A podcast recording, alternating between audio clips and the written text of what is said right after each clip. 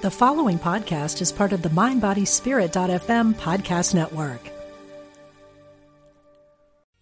Human design is a system that offers profound insights into your inner self and how you interact with the world around you. Quantum human design takes that process one step further, allowing you to become the architect of your own reality. Join Dr. Karen Curry for Elevating Your Life Script, a weekend workshop where you transform your life by crafting intentional narratives, May 24 through 26 at the Omega Institute in Rhinebeck, New York. Learn more at eomega.org slash thrive. Look, Bumble knows you're exhausted by dating. All the must not take yourself too seriously and 6 1 since that matters. And what do I even say other than hey? well, that's why they're introducing an all new Bumble with exciting features to make compatibility easier, starting the chat better, and dating safer. They've changed, so you don't have to. Download the new Bumble now. You're listening to Unity Online Radio, the voice of an awakening world.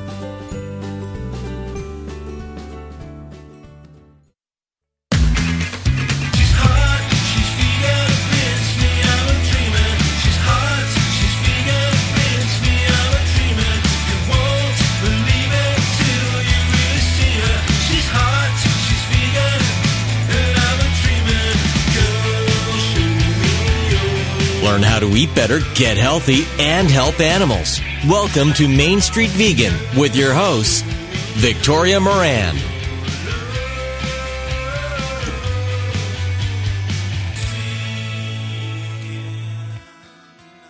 Do you remember the first time you heard certain words? I remember that with a word I first heard in high school. It was autistic. And I thought someone was simply pronouncing artistic wrong. But they explained to me that it was a mysterious, very rare disorder affecting children, primarily boys. Well, I think we can still say that it's mysterious, but it is unfortunately no longer rare. And we are going today to be talking about autism and autism spectrum disorders and maybe if there are natural solutions that work. Hi, everybody. I'm Victoria Moran, your host for the Main Street Vegan program. Thank you so much for being with us today.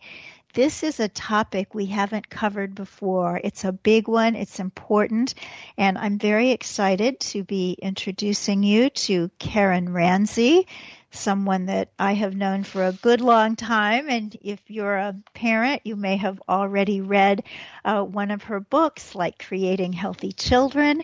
Well, she has a brand new book, Heal and Prevent Autism Natural Solutions That Work. We're going to be joined later by one of her clients, and then in the second half by Dr. T. Colin Campbell, who, along with his son, special education teacher Daniel Campbell, wrote the foreword for Karen Ranzi's book, Heal and Prevent Autism. Karen herself is a four decade speech and language pathologist with 20 years experience working with students with autism from ages 3 to 21. She's also highly respected in the vegan and the raw food world and is the director of the 100 hour raw vegan certification course. Welcome, Karen Ranzi. Thank you so much, Victoria. I am so excited to be here with you and also to have T. Colin Campbell come and join us. Well, you're both a couple of my favorite people. so I know I'm going to be really excited about this conversation. And it's also so important. This is something that, as I said in the intro, I'd never heard of as a kid. And now it's just almost an epidemic. So let's start a little bit, Karen, with just learning about you for people who don't know you yet, about your work as a speech pathologist, and how you developed a special interest in autism spectrum disorder. Um, well, I'll just start off with my history, um, my background growing up. I did not grow up on a vegan diet, even though I was very fortunate that my father and my grandmother um, were both vegans before that word was even known. Uh, back in 1921, my grandmother had asthma and emphysema, and she was in the hospital. The doctors gave her medicines that just made her much worse. And they said she only had a few months to live because of her emphysema. And she found um, a little book that came out at that time, the Mucusless Diet Healing System, came out in 1918. And she read that book and it saved her life. She lived another 50 years. And that was in my family history that my grandmother had this really unusual healing story. Um, but my mother did not believe that she could raise her children on a plant way of eating because she didn't believe that we could get enough protein, the most common question. So I was not raised that way. However, it always stayed with me. And later on, when I had a child, my second child with asthma and chronic ear infections, the first three years of his life being very, very ill, I realized that going to a vegan diet might change everything. And so I was already vegetarian, but eating a lot of dairy. And um, we went to a vegan diet and then a raw vegan diet with lots of juicing and fruits and vegetables. And my child, who had life threatening asthma, healed in 10 to 11 months. And I just also want to say that, that those are risk factors for autism. Respiratory issues um, are risk factors. Ear infections, it's showing lower autoimmunity. And so I feel really blessed that I found this healthy whole food diet.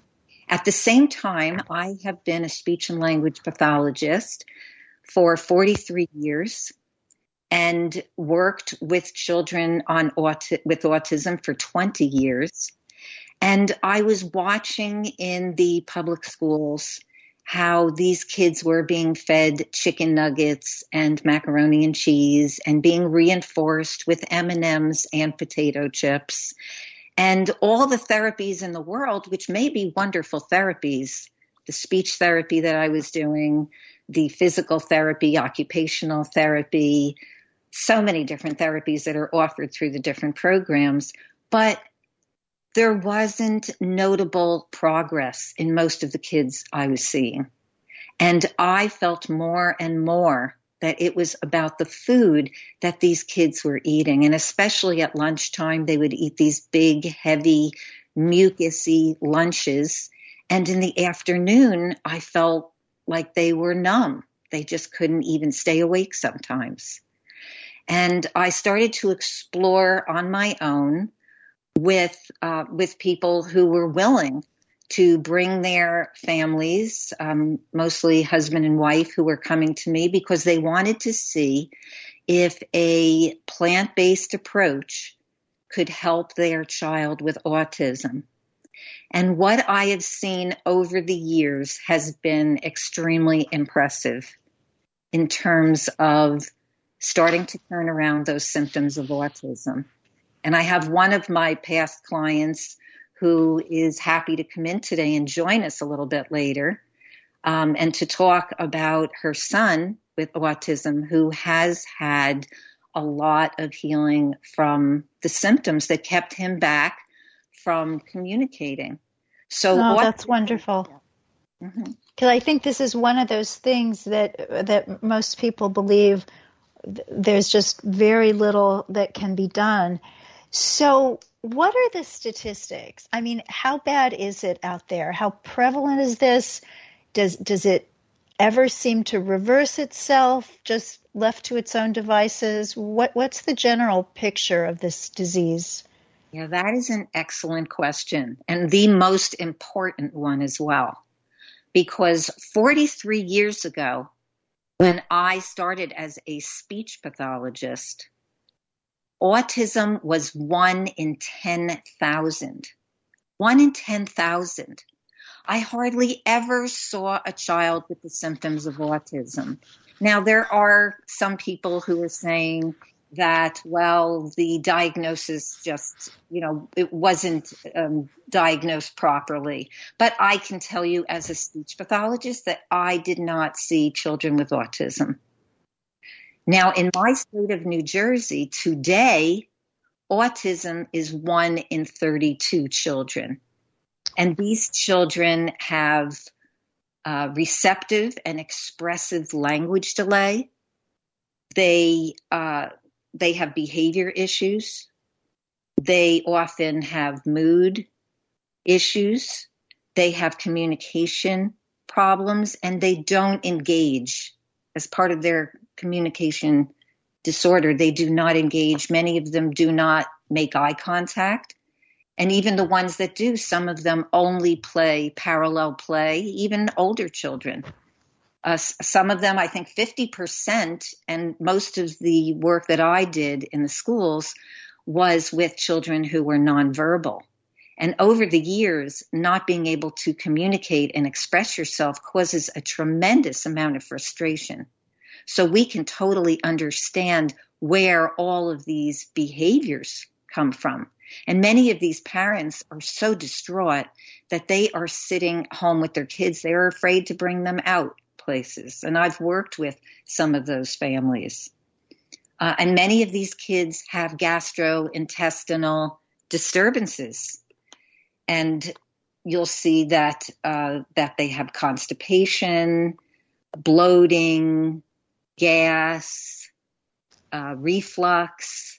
And some of these kids, when they start to change the diet and the lifestyle to a whole plant lifestyle, whole plants, that they start to improve their digestion. And when they start to improve their digestion, one of the first rewards that the parents have is that their child is not constipated anymore, that their child is digesting food more easily. And this leads to other positive outcomes. And so my belief is that getting in more whole vegan foods and especially fresh, that's what I'm known for teaching is about the raw vegan foods, that these kids start to make real changes. And sometimes it can happen quickly, especially if the child is young. But I am excited even for older people and adults with autism because I even know people in their 20s and 30s who have been turning around the symptoms of autism through a whole plant lifestyle and raw food. That almost seems too good to be true. And yet, when you think of what a lot of children eat, it's a much more radical shift than, than we might be thinking. So, what, Karen, is done conventionally for kids with autism, and what do you recommend that's different? And I understand you're you're not a healthcare provider, but as the author of this book and someone who's worked in this field for a long time, you've done a lot of research. I, I believe you are fully qualified to answer this question. Thank you, Victoria. And I also have taken numerous courses under my speech pathology degree in feeding therapy. And so I have worked in the school, even teachers at the school have asked me to work, let's say, with a child who is having an issue with, uh, with finicky eating. Uh, there was one child who was only eating chocolate refined pudding loaded with sugar and she wasn't eating other foods and especially did not like fruits and vegetables. And I did a whole desensitization program with her uh, when I was working with her. And I did not force her to eat, but we did activities through sensory integration because a lot of these kids are very sensitive to textures in food. And so they will only eat something that they are very used to. And I had to, for example, take a strawberry and desensitize her to it by doing art activities with it and smelling it and uh, her just watching me eating strawberries but not asking her. So it was, you know, using the taste but not having her taste it right away, having her visually watching and having her do things with the strawberry. And then over time, what I did was I put, I took the strawberry and I made it into a syrup by blending it and I started to add it up to a little bit of that chocolate pudding. And she gradually started to like strawberries. Now with some kids, I don't have to do this whole program. Some kids like some fruits and vegetables, so a lot of it is what we take out of the diet. Um, now, in a typical program for autism, you'll very rarely see a healthy lifestyle added to that. But there is a lot of discussion about this in feeding therapy for autism. And I have used this successfully with my private clients because I have been coaching families for many years in healthy lifestyle, but I also used it at the school. And specific teachers over the years were interested in vegan nutrition. And they wanted me to see if I could implement some of it, even if it wasn't trying to get a child to go vegan, if it was getting the child to eat more fruits and vegetables. That was the goal.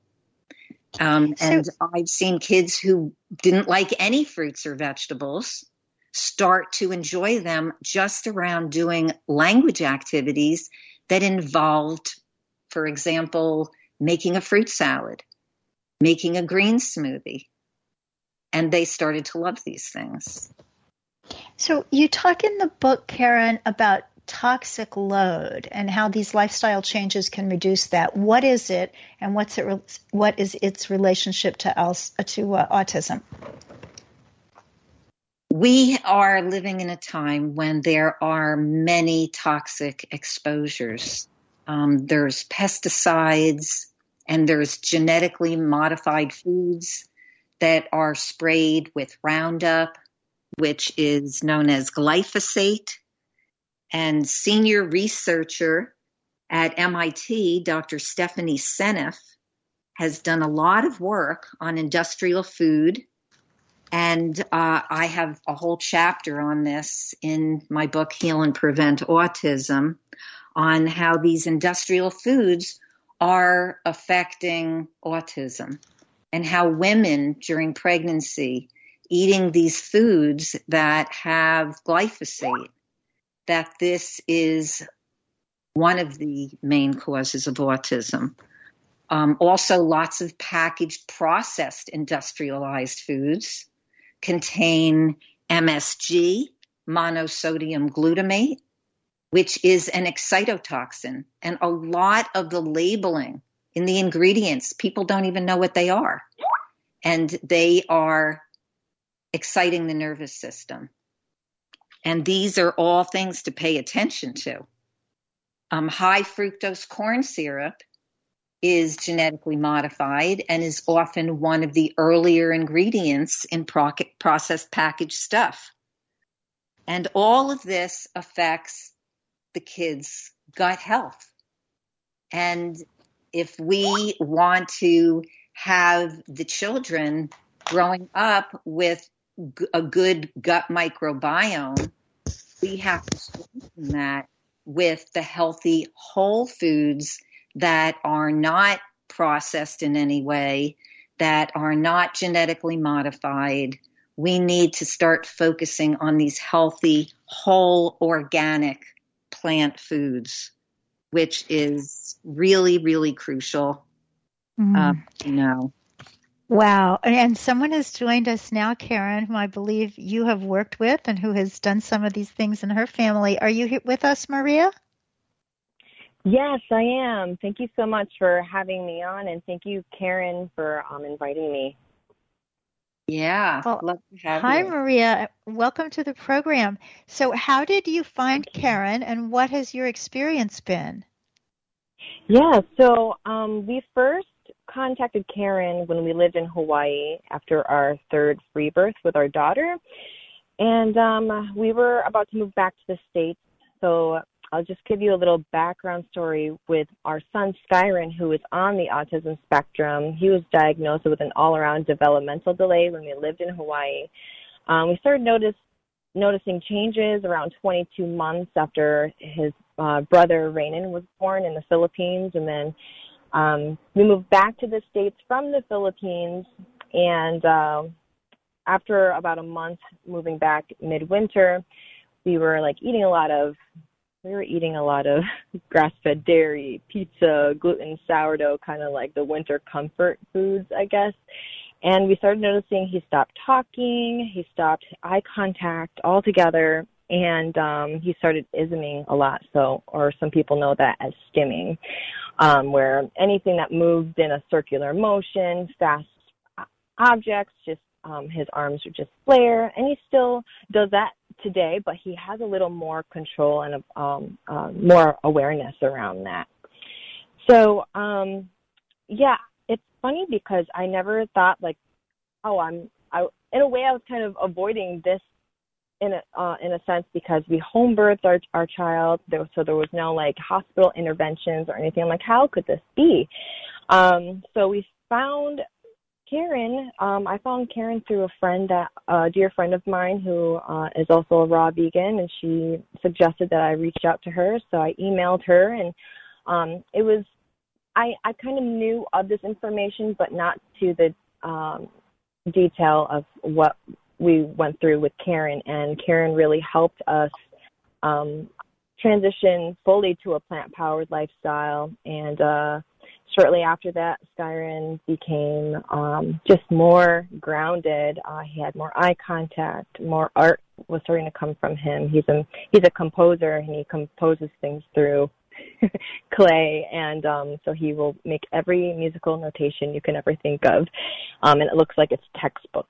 Um, he's only seven, and uh, he actually started responding to his name again and talking, and now um, he's uh, really talking a lot more now and just having an imagination which was like the first time that ever really happened after we were working with Karen. So um yeah I'm a firm believer on transitioning to um a vibrant plant based love based lifestyle um my my partner and I are both health coaches now um together and um I think Karen has a lot uh, to do with that as well. She uh, helped us become a stronger family and really helped um, our relationship in an indirect way because my partner and I actually weren't on the same pages as far as um, our life, our, our um, diet went. So I was I was a vegan and he he was before and then he wasn't and then um, and now we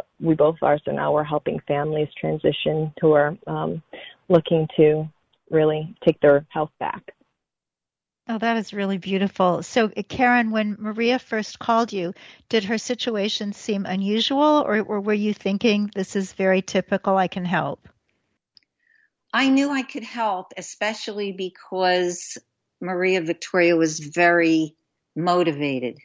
And the fact that her partner was on the same page with her as far as being supportive, he was a little skeptical, um, especially about things I think like fish, because so many people feel that they need fish for the essential fatty acids. However, when I helped them to understand that there is quite a bit of mercury in fish, and that fish can can actually be the cause of autism and there is research in my book about this um, i think that it really opened his eyes and he really came on the same page to support the whole process so that was very exciting and Wow. we could see as we went along that this young boy was um, making more and more communication with his family, that he was playing more with his siblings. Whereas I think they told me that before that he really was not. Also, his behaviors, he became much more calm. And That- that, that was huge because I think that a lot of these kids are very frustrated. And each and every child with autism is very unique.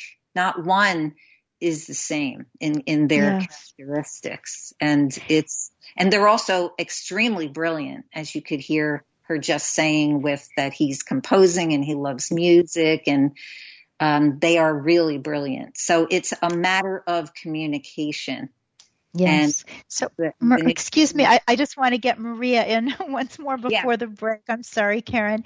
So, Maria, I, we've only got a couple of minutes, but can you just tell us what what is your uh, kind of family health lifestyle look like today? What do you eat? Do you exercise? Do you pay extra attention to getting out in the sun? Just how does it work for you guys?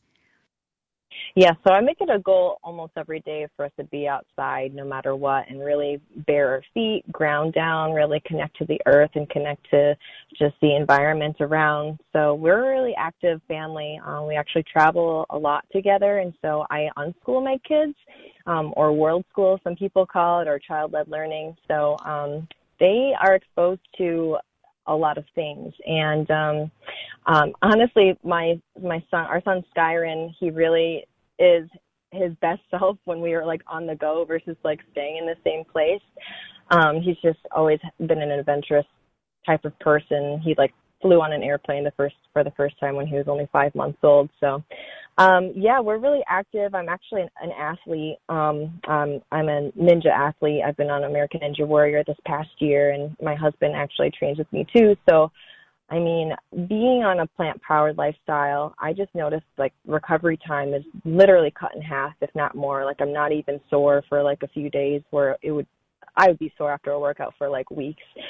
But yeah, so we're a really active family. Um, and, you know, thinking back about things, obviously you can't, you can't avoid all of this um, heavy metals and glyphosate in our in our world, but you can totally detox and heal and regenerate and um, cells to be healthy. And it is really through a plant powered lifestyle. And um, I ate a lot of fish during my pregnancy with Sky, and uh, I just I was like a pescatarian then. So sometimes I wonder, I'm like, maybe I did that. Maybe it has Mm. something to do with it. We- And also, my Yes, partner we're, um, we're- has. I'm so sorry, Maria. We're coming Oh, up no, on our okay, break. I would love to invite you No to stay, if if you can, Sure. through the break and join Yeah, us in the absolutely. conversation with uh, Dr. Campbell afterwards. So everybody, Okay, stay yeah, with sure. us. Is this interesting or what? Yeah, we'll be back.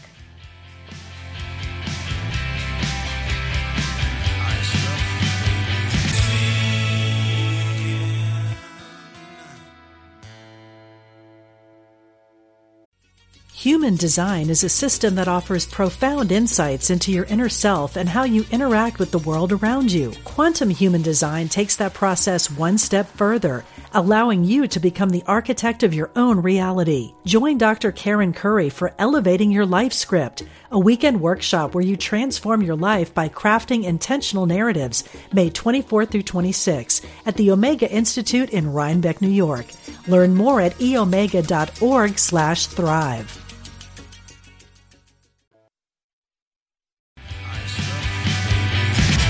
Welcome back to Main Street Vegan with your host, Victoria Moran. Hey, everybody. Thanks for staying with us for the second half of this fascinating episode. If you are new to the world of Main Street Vegan, do check out mainstreetvegan.net where you will find show notes uh, connecting you to today's guests and lots of other cool information over there as well. We also have on Facebook the Main Street Vegan Partners Group, and this is where we offer lots of, of book giveaways and we can answer personal questions and you can give us input on what you want to hear on this podcast. So do uh, join up Main Street Vegan podcast listeners. So we have been joined during the break by the inimitable Dr. T. Colin Campbell, who needs no introduction. You know him as the profound and very honored nutritional biochemist, uh, the author of the New York Times bestseller, The China Study, uh, describing the world changing findings of his long term study that the New York Times has called the Grand Prix of Epidemiology. We also have Karen Ranzi. She is the author of Heal and Prevent Autism Natural Solutions That Work. And you can find Karen on her website, superhealthychildren.com. She's on Instagram at superhealthyraw, and all of her URLs will be there at mainstreetvegan.net. And we are also joined by one of Karen's clients, Maria Doral. But if you are an America's Ninja Warrior fan like me, you know her as the Gaia Ninja. So she is not only raising a family and using these wonderful principles to work with her child on the autism spectrum and her entire family, but also to nourish her her own uh, super athletic body and her athletic pursuits. So it's wonderful to have everyone with us today. So, Dr. Campbell, um, I'll bet people ask you to write forewords for their books probably daily. uh, what was it about this one, about um, this book on autism, that led you to say, yeah, that's something I want to have my name on? Well, maybe two or three different reasons. Uh, number one, uh, Karen obviously has been in the business for a long time, and so certainly respect people with that kind of experience for sure. Uh, but secondly, too, um, I don't know that much about it. I know it's a problem. I do know that.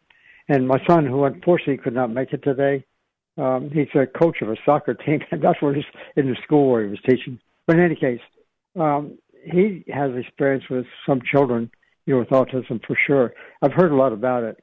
Uh, and uh, thirdly, I would like to learn more uh, because I think the role of nutrition has such a breadth of effect when it's done right that I can't help but believe that there is considerable advantage, you know, on this as well. And in fact, I sort of know there is. I know Karen told that in the book. But, yes. And I, I, love that you talked about the broad spectrum. And I, I did want to ask Maria. I, I, know you're doing this in in part to to help your your child and your family, but the same way of eating that's helping your children is also fueling your athleticism. And I know a lot of people say, "Oh, there just wouldn't be enough protein, there wouldn't be enough calories. I'm an athlete, I need more than that." Well, nobody is more athletic than you. So how does that work? Yeah, so it's it's really interesting. Um, first of all, Dr. Campbell, thank you so much for being on this podcast. I am so honored to be having this conversation with you and with these two other amazing ladies. Um, so when I switched to a solely a plant powered lifestyle, I felt like I had limitless energy and I still do till this day. Um, I'm almost 30 and I feel more energetic than I did when I was 15 and it's just incredible. Even, even in my earlier 20s, I definitely feel more energetic. So when it comes to protein, I just, uh, honestly, sometimes I just don't even worry about it. I mean, I'll try to find the best sources. I definitely do a lot of sprouts. I definitely do a lot of leafy greens and I'll do a sprouted tofu. But I mean, as long as you're just getting a diverse uh, amount of food, especially like the living foods, the fruit, the fruit is where it's at. Um, mangoes, bananas, dates. It's just as long as you are really getting in those dark leafy greens, the the um, dense high caloric whole foods, the fruits, as long as you're getting a variety, there is no way that you are going to be deficient at all. Well, you certainly aren't. which is wonderful to see. I think it's so cool when people can get out there in the bigger world and, and let people know that, that they're eating this way. Karen, I know you wanted to talk a little bit about the importance of choosing organic produce. It's um, crucial to pick organic produce based on what I was talking about earlier because it's the industrialized food is affecting everything. And so there's no choice at this point that it's very important to choose organic. Also the fiber. We don't there's no fiber in animal food. there's little to no fiber in processed packaged stuff. Uh, the fiber is in the whole plant foods. And that is really what is, it, it acts like a vacuum, the fiber. And it's constantly cleaning the digestive tract. And it also increases the good bacteria in the gut. And so we know that good gut bacteria thrives on fiber. And just like Maria just said, fruits and leafy green vegetables contain a significant amount of fiber and they are like prebiotic foods, especially those leafy greens. And the good gut bacteria loves them. Most probiotics, people think they can just eat anything and take a probiotic, but most probiotics, by the time they get down there, they're not even effective in the gut. Um, and so I always recommend for children with autism eating uh, a lot of fruit and getting in those leafy greens. And when I was working with Maria Victoria, that's what a lot of the focus was. And same with the other families who wrote for my book, the same things happened for them. Whereas their child was turning around from many of the different symptoms of autism after going to a whole plant diet high in fruits and leafy greens. Cool. Now, Dr. Campbell, as, as the undisputed expert on what a whole food plant-based diet can do for people in general and and the entire planet, can you just give us a little bit of background on how this works? We know that fruits and vegetables and beans are great foods, but what is really going on biochemically that that makes this the only choice? Well, you know, I uh, basically uh, um, have come to sort of view this, if you will, as a as a fact or an image of nature itself. And uh, having said that, uh, what the way I sort of came to that view through the research was that uh, when we were finding, for example, that animal protein increases cancer experimentally, I wanted to know how it worked. So I looked for the so-called mechanism, the explanatory mechanism. And as I went through that with a number of our students doing their doctoral dissertations over a few years, I kept looking for the elusive mechanism because if we could find that mechanism responsible for that amazing effect, maybe a drug could be developed. You know, so we could keep on eating that that kind of food. I finally came to realize there is no such thing as the mechanism. There's a whole bunch of things all all happening, all the times within the same cell, certainly within clusters of different kinds of cells, and even between organs. And so, it, and then everything's changing within nanoseconds of time. So it's an extraordinarily dynamic system involving an extraordinary number of nutrients and nutrient-like chemicals working through, each of them working through an extraordinary number of so-called mechanisms to produce a wide range of diseases. It's a phenomenon. It's an effect that I call wholism with the, with a W on it. Uh, and that's just nature. That's just nature. That's how we evolved. And once I came to realize that, uh, which is kind of a, in some ways, almost a revolutionary idea, I guess, because most people think of nutrition as this nutrient, that nutrient, this, this, this, and then whatever. Uh, when in fact, it's everything working together, everything working together. And uh, when that happens, and it's just sort of the wisdom of the body that one can see right there in front of us, that it's constantly changing. I say every millionth of a second, because all these different nutrients they interact with each other, and Mother Nature decides how they should interact and makes their choices, you know, to which nutrients to take and so forth and so on. So that's how I really came to this point of view that the you know, as long as we're eating plants, whole plants at that, that we have access to all of these these goodies, and uh, and then it goes from there. And and it, it, it just makes it common sense that nature would not have sort of used this cluster of nutrients to solve that problem, or and, and then use a different cluster for a different problem. It doesn't do it that way. It just is one consistent grand scheme of everything working together in own unique ways for each for each occasion, whichever disease it might be, or whichever health event it might be. So it's I just get very very excited about even talking about it because it's a it, it all of a sudden just sort of draws together, you know, a whole lot of what otherwise would be considered to be very confusing sort of observations. It's all, all within is- one channel, if you will. Wow.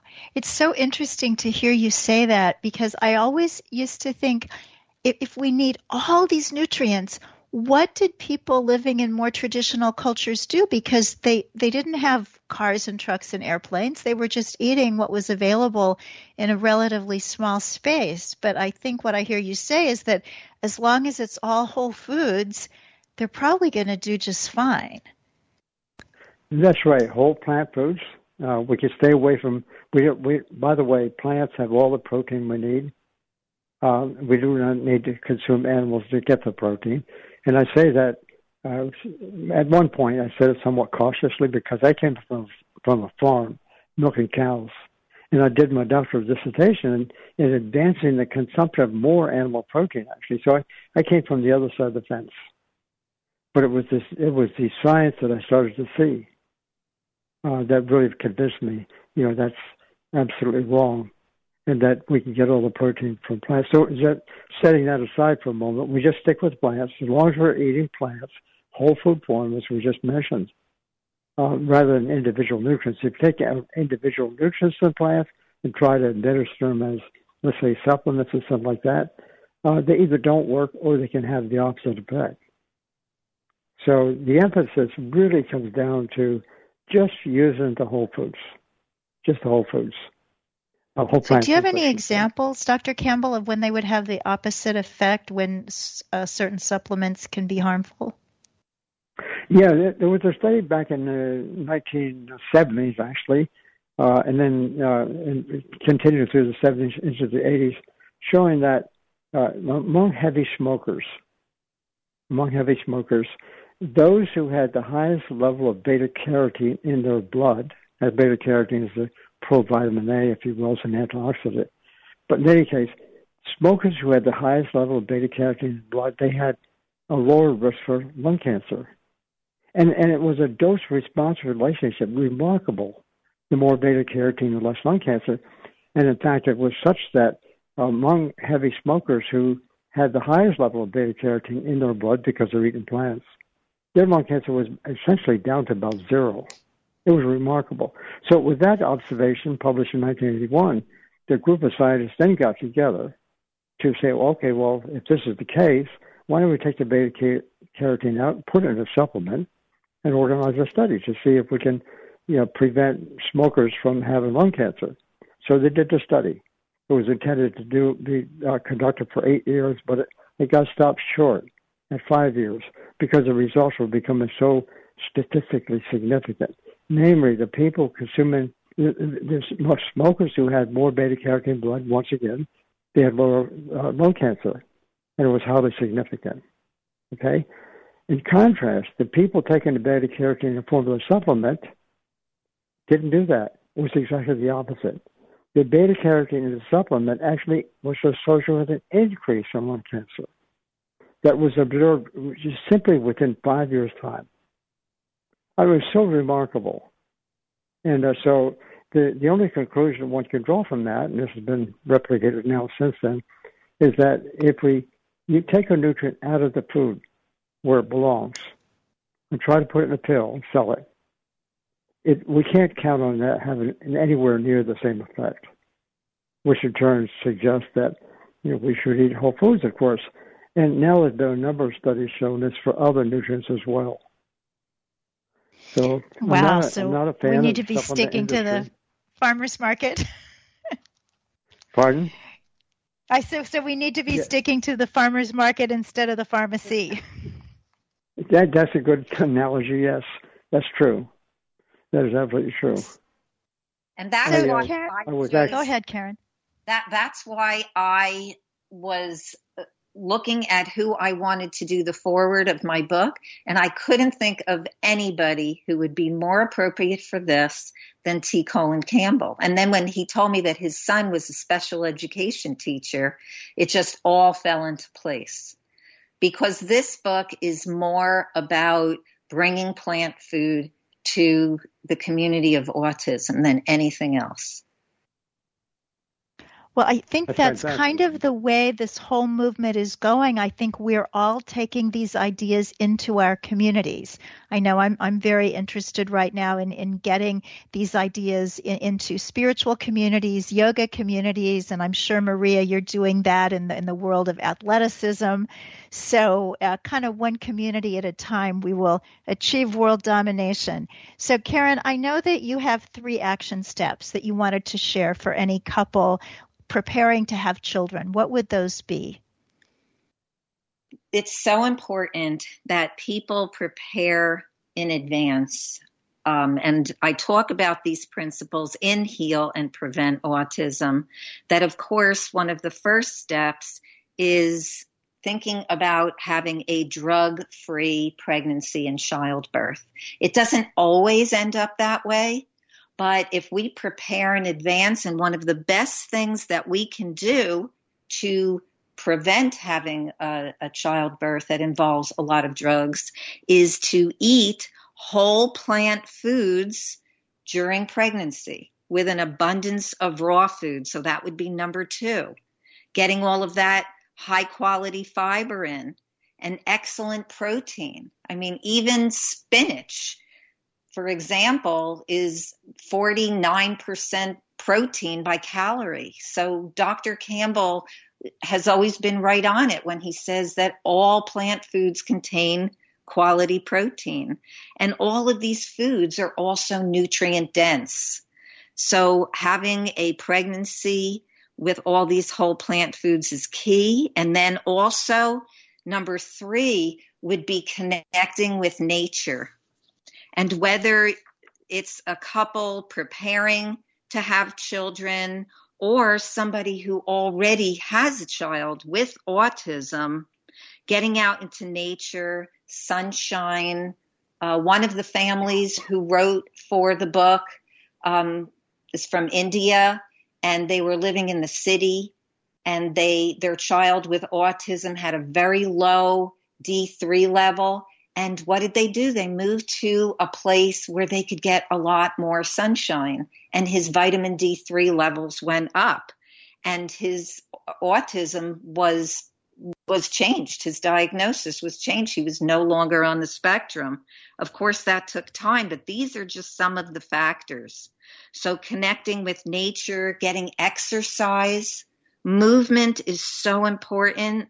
A lot of these kids don't sleep well.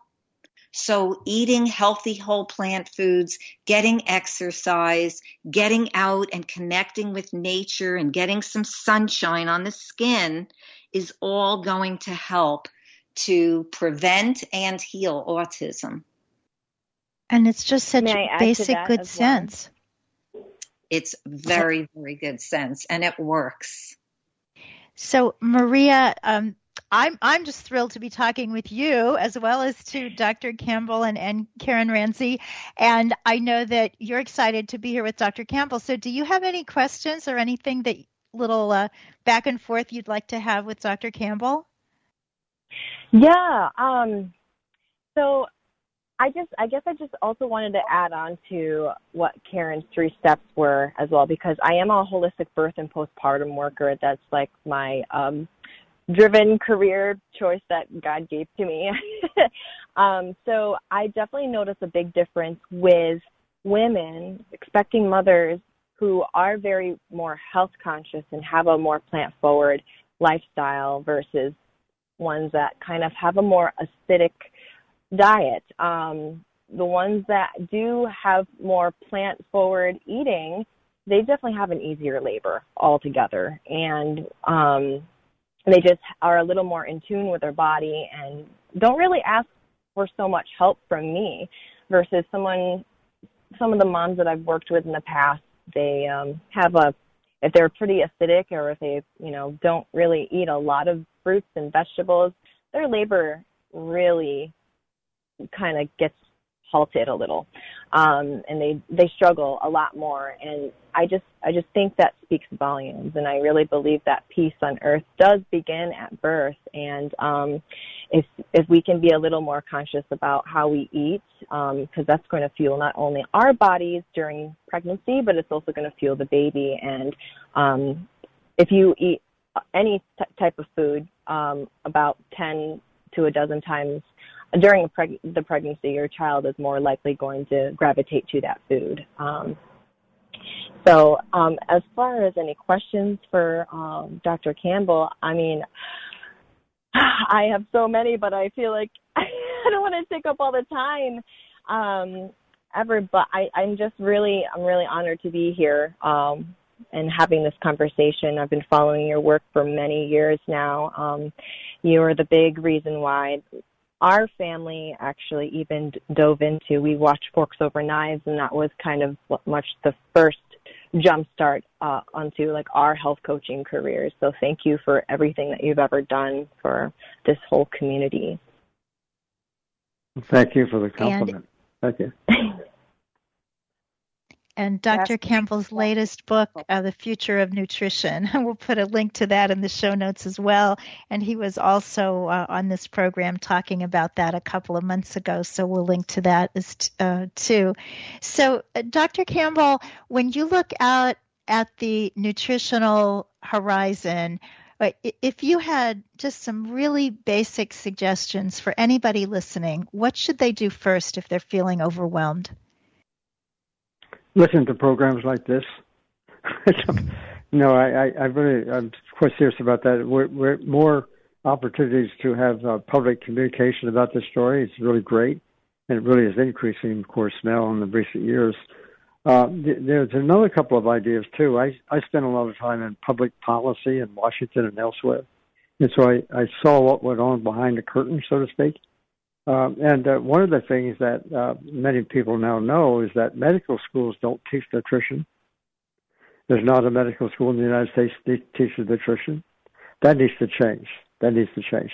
And there's a reason for that because medicine, as it's generally practiced, is very reductionist in its orientation, which is in contrast to um, nutrition, which is holist.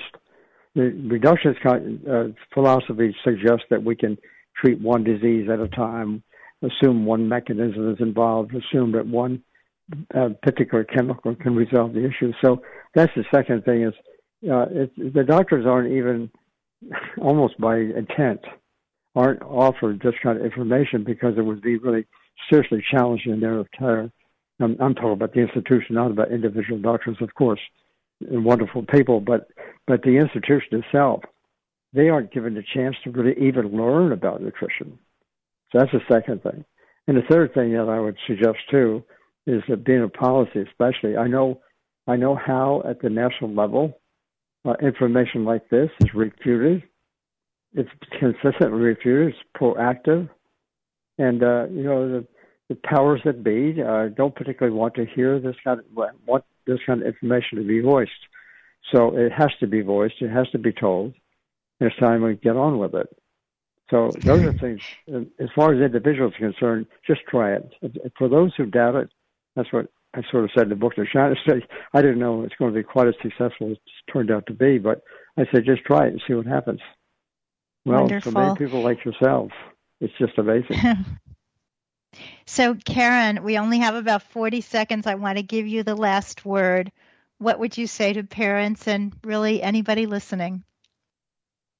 I would just say learn, uh, learn, get books about vegan nutrition, learn about whole foods, hang out in the produce department, um, get outdoors with your kids, make it fun. Um, that's what the families have done who have come to me. Um, and I, I do have my raw vegan course which is a certification course for people who want to become raw vegan coaches. And uh, that's at my website, feelfabulouswithfood.com.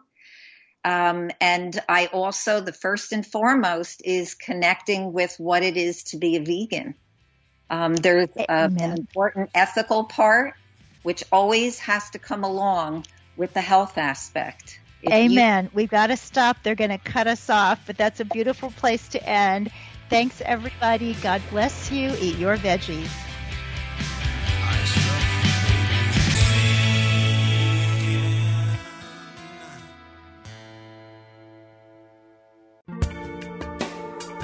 Thanks for joining us. This is Unity Online Radio, the voice of an awakening world. Hey, it's Radleigh Valentine. Join me for a brand new way of connecting with your angels on my new podcast, The Angel Tarot Show. Each week, you'll meet your angelic guides and guardians and find new ways to unlock unconditional love, tune into your intuitive abilities, and create the joy filled life that, well, you've always wanted. Plus, you'll get a useful and timely energetic weather report bringing you guidance for the coming week. Tap into the healing, hope, and guidance that's all around you on the Angel Tarot Show exclusively on mindbodyspirit.fm.